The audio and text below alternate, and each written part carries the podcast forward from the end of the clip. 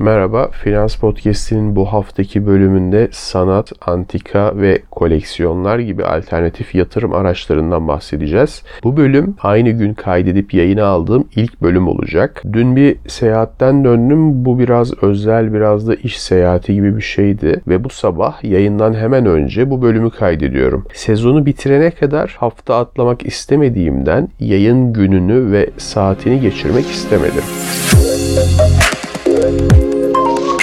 sanat yatırımlarıyla başlayalım isterseniz. Sanat eserlerine yatırım yapmanın potansiyel faydaları çok çeşitli olabilir. Ancak bu alanda yatırım yaparken dikkat edilmesi gereken bazı önemli faktörler de bulunuyor. Değer artışı potansiyeli bunlardan biri. Sanat eserleri zamanla değer kazanabilir. Özellikle tanınmış sanatçılara ait eserler gelecekte talep görebilir ve bu da değerini artırabilir. Gelecekte tanınma ihtimali olan sanatçılara şimdiden yatırım yapmayı değerlendirerek yetenek avcılığı yapmanız da kazançlı olabilir. Tabi bu sabır isteyen bir süreç. Risk faktörleri de göz ardı edilemez. Sanat piyasası bazen döngüsel olarak dalgalanabilir. Talep ekonomik faktörlere ve sanat dünyasındaki değişkenlere bağlı olarak artıp azalabilir. Bu nedenle sanat eserlerine yatırım yaparken piyasa koşullarını dikkate almalısınız. Uç bir örnek verelim. Mesela hakkında skandallar çıkan bir sanatçının eser eserleri değerini yitirebilir. Ancak tekrar değerlenme ihtimali gördüğünüz bir sanatçıysa ve geçici bir olumsuzluk olarak görüyorsanız değer yatırımı ilkeleri burada devreye girebilir. Değer yatırımı bölümünde bahsettiğim hisse senetleri için geçerli olan kurallar bu sanatçının sanat eserleri için de geçerli olabilir. Uzmanlık gerektiren bir alan olduğunu unutmayın. Sanat dünyasını ve sanat eserlerini değerlendirmek için bilgi ve deneyim oldukça önemli bu alanda yatırım yapan insanlar genellikle ağırlıklı olarak bu alanda yatırım yapmakta ve büyük riskler alabilmektedir. Yani sadece sanat eseri yatırımı yapıp geçimini sağlamaktan bahsetmiyorum. Ancak buna ciddi mesai harcamak gerekebilir. Üstün körü bakılıp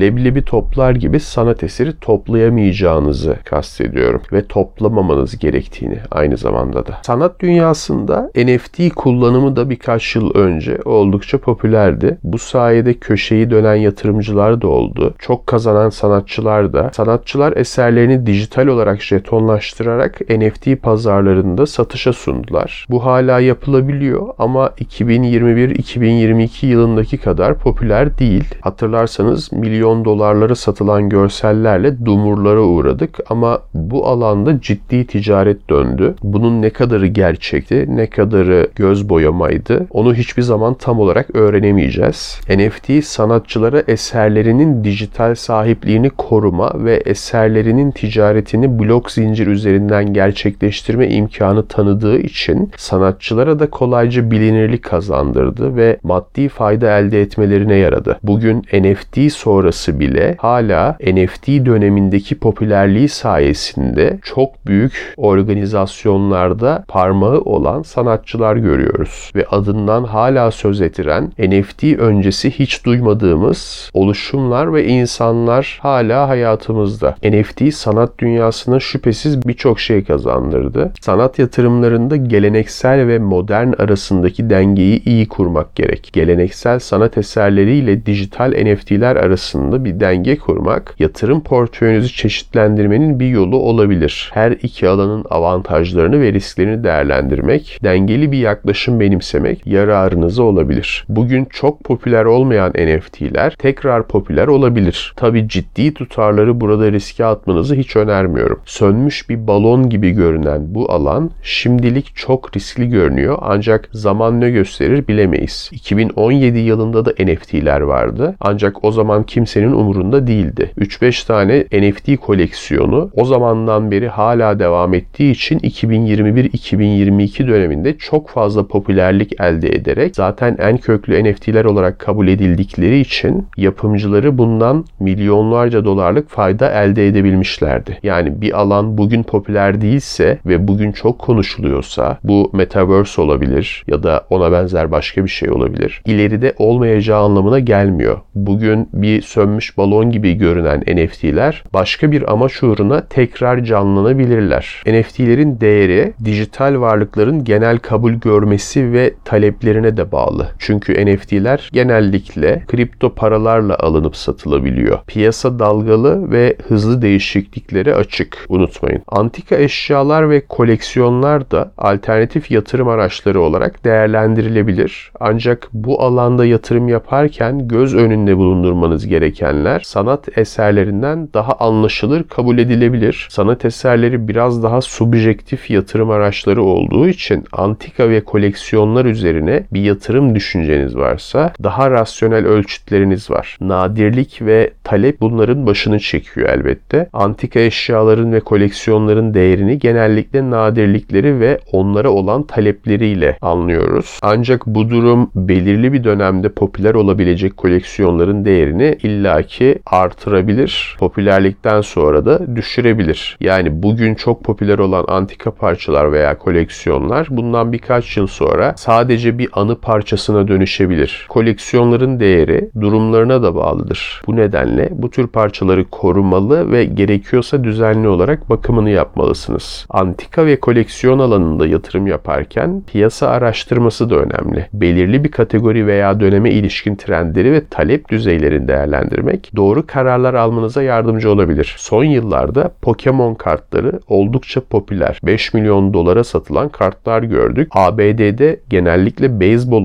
oyuncularının kartları çok rağbet görüyor. Her dönemde görmeye devam edecek gibi görünüyor. Bunların dışında değerli metaller ve taşlar da ilginç koleksiyon parçaları olabilir. Altın, gümüş, elmas gibi değerli metaller geleneksel olarak güvenli liman yatırımları olarak görülüyordu. Hatta bunlarla ilgili bölüm hazırlamıştım. Dinlemediyseniz ona da kulak verebilirsiniz. Burada daha ayrıntılı girmiyorum tekrara düşmemek için. Bunun dışında çeşitli taşlar da şekline ve niteliğine göre çok para edebiliyor. Sadece bu değer atfedilen taşları satan dükkanlar bile türedi. Mutlaka görmüşsünüzdür. Değerli metal ve taşların fiyatları genellikle küresel taleplere bağlı. Bu nedenle ekonomik trendleri takip etmek bu alanda da çok mühim. Değerli metal ve taşlar fiziksel olarak depolanması gereken şeyler. Bu nedenle güvenli depolama ve koruma stratejileri üzerinde çalışmalısınız. Bir çekmeceye atmak her zaman için yeterli olmayabilir. Özellikle sanat eserleri resim gibi asılan veya sergilenen parçalarsa bazen replikası yaptırılıp o sergileniyor ve orijinal parça güvenli depolarda muhafaza edilebiliyor. Profesyonel depolama hizmetlerini değerlendirmek bir seçenek olabilir. Bu alternatif yatırım araçlarından bazısı likit kabul edilebilir. Ancak satışları yine de zaman alabilir. Bu durumu göz önünde bulundurarak yatırım stratejinizi planlayabilirsiniz. Sanat eserleri alım satımında vergi durumu ülke ve bölgesel yasalara bağlı olarak değişebilir. Yatırım yapmak istediğiniz alternatif alanda elde ettiğiniz karlar için yükümlülüklerinizi anlamak adına vergi alanında uzman birinden fikir alabilirsiniz. Her zaman söylediğim önemli hususu tekrar hatırlatmak isterim. Portföyünüzü çeşitlendirerek riski azaltın. Farklı varlık sınıflarına yatırım yapın. Sadece bir alana ağırlık vermek uzun vadede sizi üzebilir. Nadiren bazı durumlarda da sevindirebilir ama siz yine de işinizi sağlama alın. Yatırım yapmadan önce seçtiğiniz alan hakkında uzmanlık kazanın. Piyasa trendlerini ve değerleme yöntemlerini anlamak bu noktada kritik. Alternatif yatırım araçları genellikle daha yüksek risk taşıyor. Bu riski anlamak ve kabullenmek de önemli. Yatırım yaptığınız varlıkların ne kadar likit olduğunu değerlendirin. Acil durumlarda varlıklarınızı elden çıkarmak kolay olmalıysa ona göre bir portföy şekillendirin. Değerli metal ve sanat eserleri gibi fiziksel varlıklarınız için güvenli depolama seçeneklerini asla ihmal etmeyin. Depremsel ve hırsızlık gibi durumlarda bu parçaların korunması gerekiyor. Her yatırım öncesinde kapsamlı piyasa araştırması yapın. Trendleri asla göz ardı etmeyin. Gelecekteki potansiyeli değerlendirin. Sanat eserleri ve koleksiyonlarda gelecekte popüler olabilecek alanları belirlemek için güncel trendlere dikkat edin demiştik. Bunun için o nişte blogları takip edebilirsiniz. Bloglar hala popülaritesini yitirmiş değil tam olarak. Bazı alanlarda gerçekten çok faydalı bloglar var. Zaten oradan Buradan çeşitli yönlendirmelerle yeni iletişim kanalları bulabilirsiniz. Yatırım yapmadan önce ilgili vergi yasalarını anladığınızdan da emin olun. Sanat eserleri yatırımları ve nadir koleksiyonlar ne yazık ki kayıt dışı ve vergilendirilmemiş kaynaklara da konu olabildiğinden yanlış anlaşılabilecek ve açıklanamayacak varlık akışlarından uzak durun. Yatırım yapmadan önce belirli bir süre için mi yoksa uzun vadeli mi yatırım yapmak istediğinizi belirleyin. Her yatırım kararınıza uygun bir yönetim stratejisi oluşturun ve bu stratejiye sadık kalın. Bu bölümde bahsettiğim bazı hususlarda kapsamlı özel bölümler de gelebilir.